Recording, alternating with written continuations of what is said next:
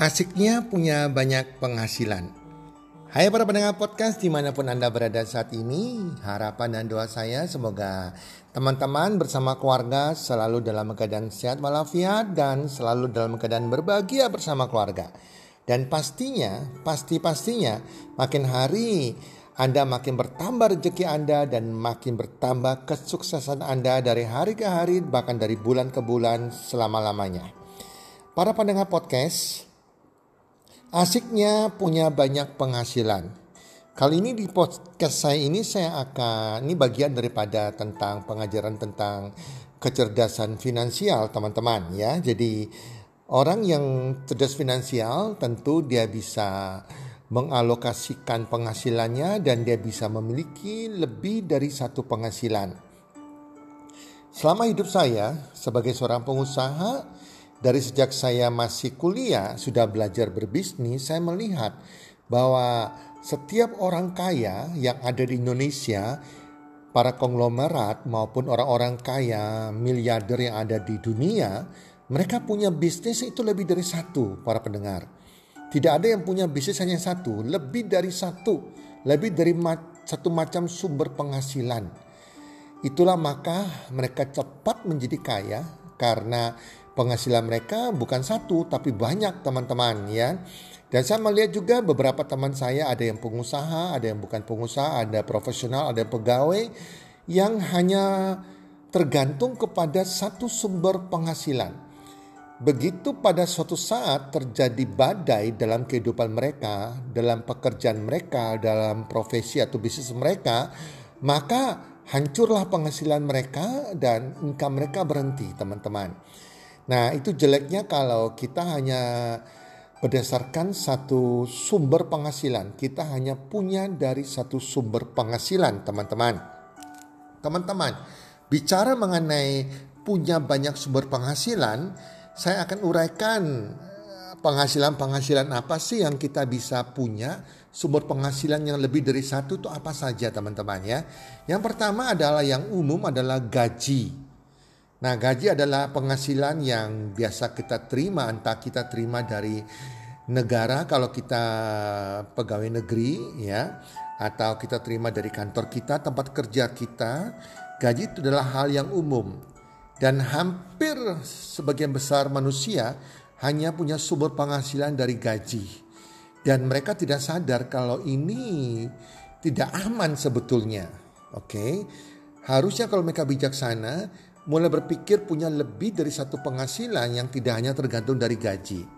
Nah, penghasilan kedua itu adalah yang umum tahu adalah bunga deposito, teman-teman ya. Jadi kalau kita punya uang lebih, kita depositokan, kita akan terima sekitar kurang lebih 4% lah per tahun 4% per tahun teman-teman ya belum dipotong lagi dengan pajak penghasilan 20% teman-teman ya Nah itu yang banyak orang lakukan. It's okay ya. Anda akan terima penghasilan dari bunga setiap bulan. Nah yang ketiga adalah sumber penghasilan ketiga adalah dari bisnis, dari keuntungan bisnis. Itulah sebabnya teman-teman saya menganjurkan bagi Anda yang hanya punya penghasilan satu saja yaitu dari gaji, cobalah mulai berpikir berbisnis. Anda harus punya bisnis. Masa seumur hidup kita hanya jadi pegawai teman-teman ya. Penghasilan ke berikutnya Anda harus punya bisnis. Anda bisa memulai dari bisnis kecil-kecilan misalnya ya. Anda bisa belajar berbisnis, Anda bisa kerjasama dengan UKM-UKM yang penting kalau Anda sudah punya keinginan, mindset Anda kepingin punya bisnis sendiri walaupun dengan modal terbatas, dimulai dari bisnis kecil, ya Anda mulai cari teman-teman. Mulai googling, mulai cari informasi bagaimana membangun sebuah bisnis, uh, mulai cari-cari UKM yang butuh kerjasama dengan modal Anda mungkin ya. Karena UKM kan modalnya kecil teman-teman ya atau lain-lain bisnis apa pun, bisnis franchise yang modal kecil atau bisnis yang lain teman-teman. Mulai berpikir punya bisnis. Nah, penghasilan keempat adalah dari dividen saham. Dari dividen saham atau dari capital gain saham Anda. Teman-teman, uh, Salah satu memiliki perusahaan itu yang bukan bersifat real adalah Anda bisa membeli saham. Membeli saham di pasar modal ya uh, atau perusahaan-perusahaan yang sekuritas yang menjual saham, teman-teman ya. Anda harus tahu saham harus dipilih saham yang apa. Jelas saham yang fundamentalnya kuat, yang blue chip teman-teman ya. Anda mulai belajar, harus belajar sih uh, cara membeli saham, cara memilih saham, kapan waktu beli, kapan waktu menjual. Uh, dengan Anda punya saham uh, di beberapa uh, saham beberapa perusahaan artinya Anda punya bisnis juga. Walaupun modal Anda beli saham cuma satu juta Anda juga sudah punya bisnis di perusahaan tersebut teman-teman. Nah, dari saham ini Anda akan terima dividen ya yang dibagikan kadang setahun sekali kadang mungkin 3-4 bulan sekali teman-teman. Di samping keuntungan uh, dari dividen Anda bisa dapatkan keuntungan penghasilan dari capital gain Capital gain adalah selisih harga daripada waktu Anda beli saham dengan harga yang terjadi saat ini. Ya, jadi contohnya harga saham 10.000 per lembar saham kemudian naik menjadi 12.000. Eh, Sudah ada keuntungan 2.000. Ini yang disebut capital gain, teman-teman ya. Tetapi sekali lagi ini ada pasti ada risikonya, teman-teman ya. Nah, jadi bukan berarti tanpa risiko ini sudah masuk ke bisnis. Semua bisnis pasti ada risikonya teman-teman. Lain kalau Anda terima gaji ya. Nah yang kelima adalah obligasi. Jadi Anda bisa menanamkan, menanamkan uang Anda di obligasi. Saran saya beli obligasi pemerintah lah. Surat hutang negara. Anda akan dapat yang namanya bunga yang disebut kupon. Besarnya tergantung lah antara 7% sampai dengan 10% teman-teman. Anda bisa membeli obligasi ini, obligasi pemerintah di bank-bank negara ada jual atau bank-bank uh, swasta maupun bank asing teman-teman ya. Nah kemudian yang keenam adalah uh, sumber income keenam Anda bisa dapat income contohnya dari anda buku-buku menu yang Anda tulis contohnya. Nah, Anda mungkin mulai berkarya, mulai menggunakan semua talenta Anda. Kalau Anda bisa menulis, tulislah buku, teman-teman. Kalau buku ini laris, Anda akan dapat royalti, teman-teman. Atau bisa Anda juga buat yang namanya uh, e-book ya atau buku audio. Nah, itu juga ada royaltinya. Nah, kalau Anda bisa menyanyi, suara Anda bagus, ya buat kaset. Ya atau buat CD kalau laris Anda dapat royaltinya juga. Itu merupakan sumber penghasilan yang lain. Atau yang sekarang lagi rame adalah uh, YouTube. Ya YouTube. Anda jadi youtuber. Nah kenapa tidak? Ya nah itu adalah penghasilan yang ketujuh dan menjadi youtuber.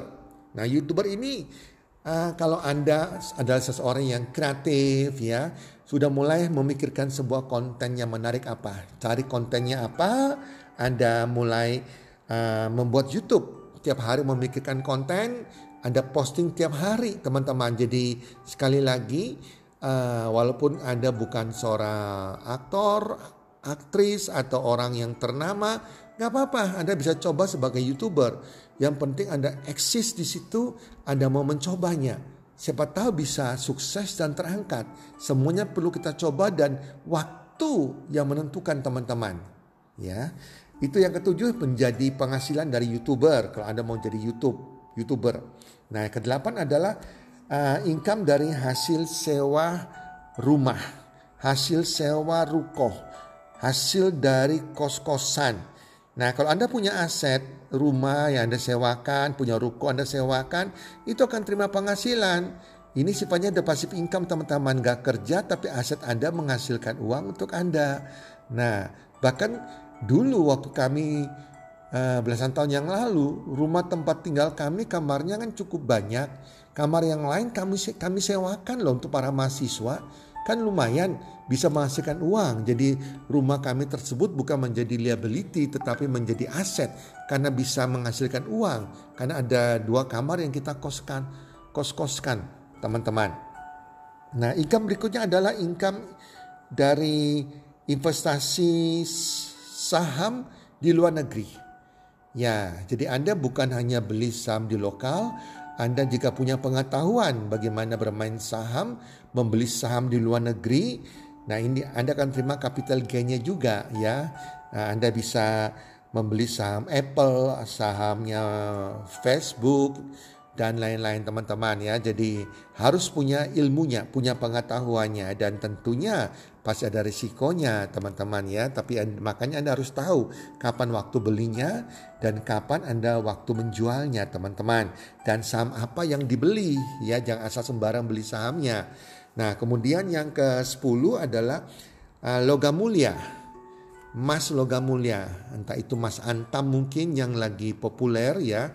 Jadi kalau Anda mau beli logam mulia, di situ Anda coba beli yang namanya logam mulia yang entah 1 gram, 5 gram, 10 gram. Jangan langsung yang 100 gram teman-teman, yang kecil-kecil aja teman-teman. Sehingga suatu waktu kalau Anda mau mengambil keuntungannya Anda tinggal jual, jual uh, gram yang kecil teman-teman. Nah logam mulia ini sekali lagi membutuhkan waktu jangka panjang 3 sampai 5 tahun baru kelihatan hasilnya teman-teman ya. Tapi pasti naik 5 tahun pasti naik 6 tahun ke atas pasti naik teman-teman.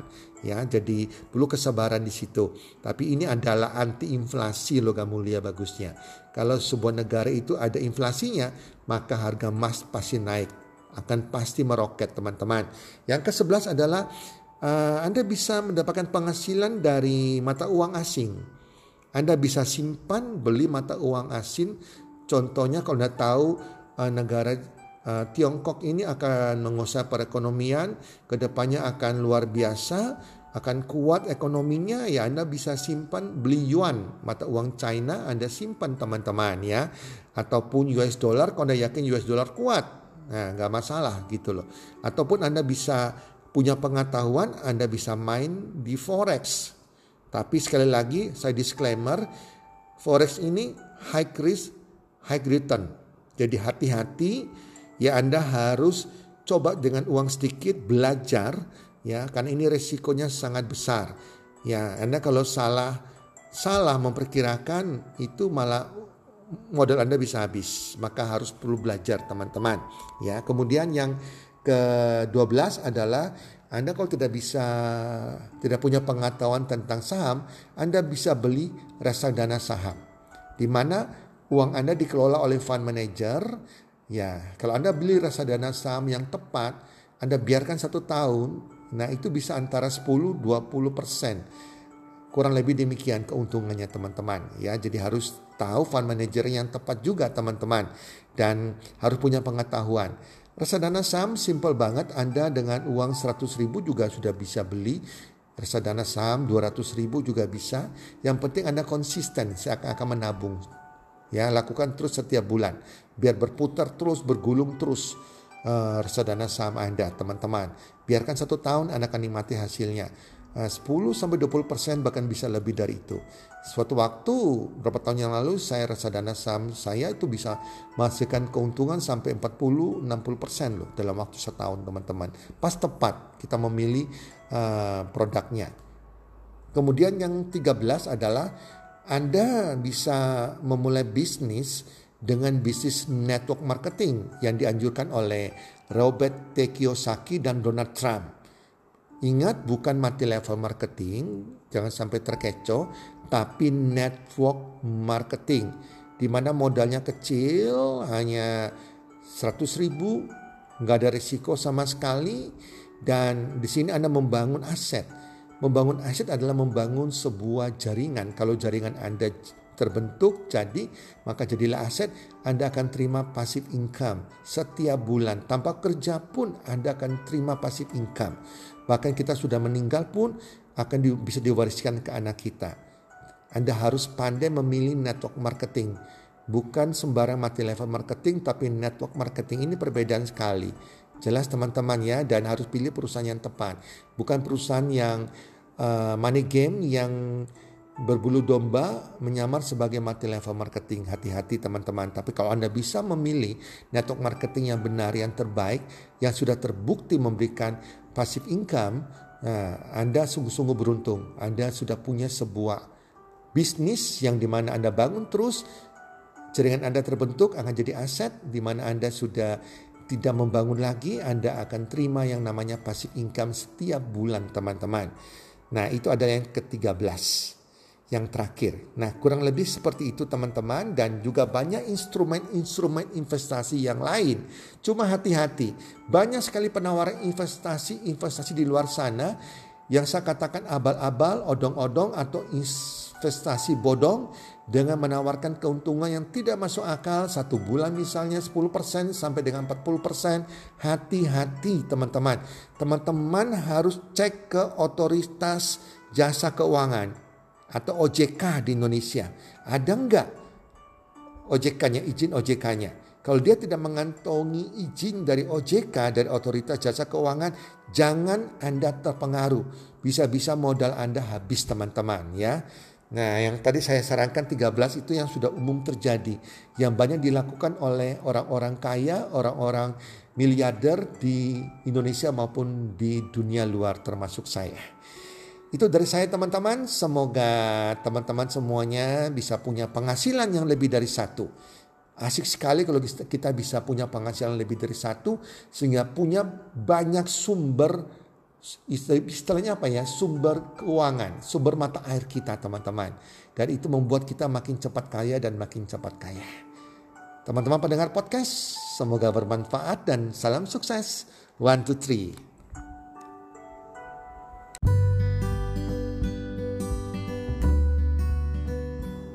Terima kasih sudah mendengarkan podcast kami. Teman, jika Anda rasa bermanfaat, podcast kami ini, Anda bisa menginfokan kepada rekan kerja Anda, keluarga Anda, teman ataupun sahabat Anda.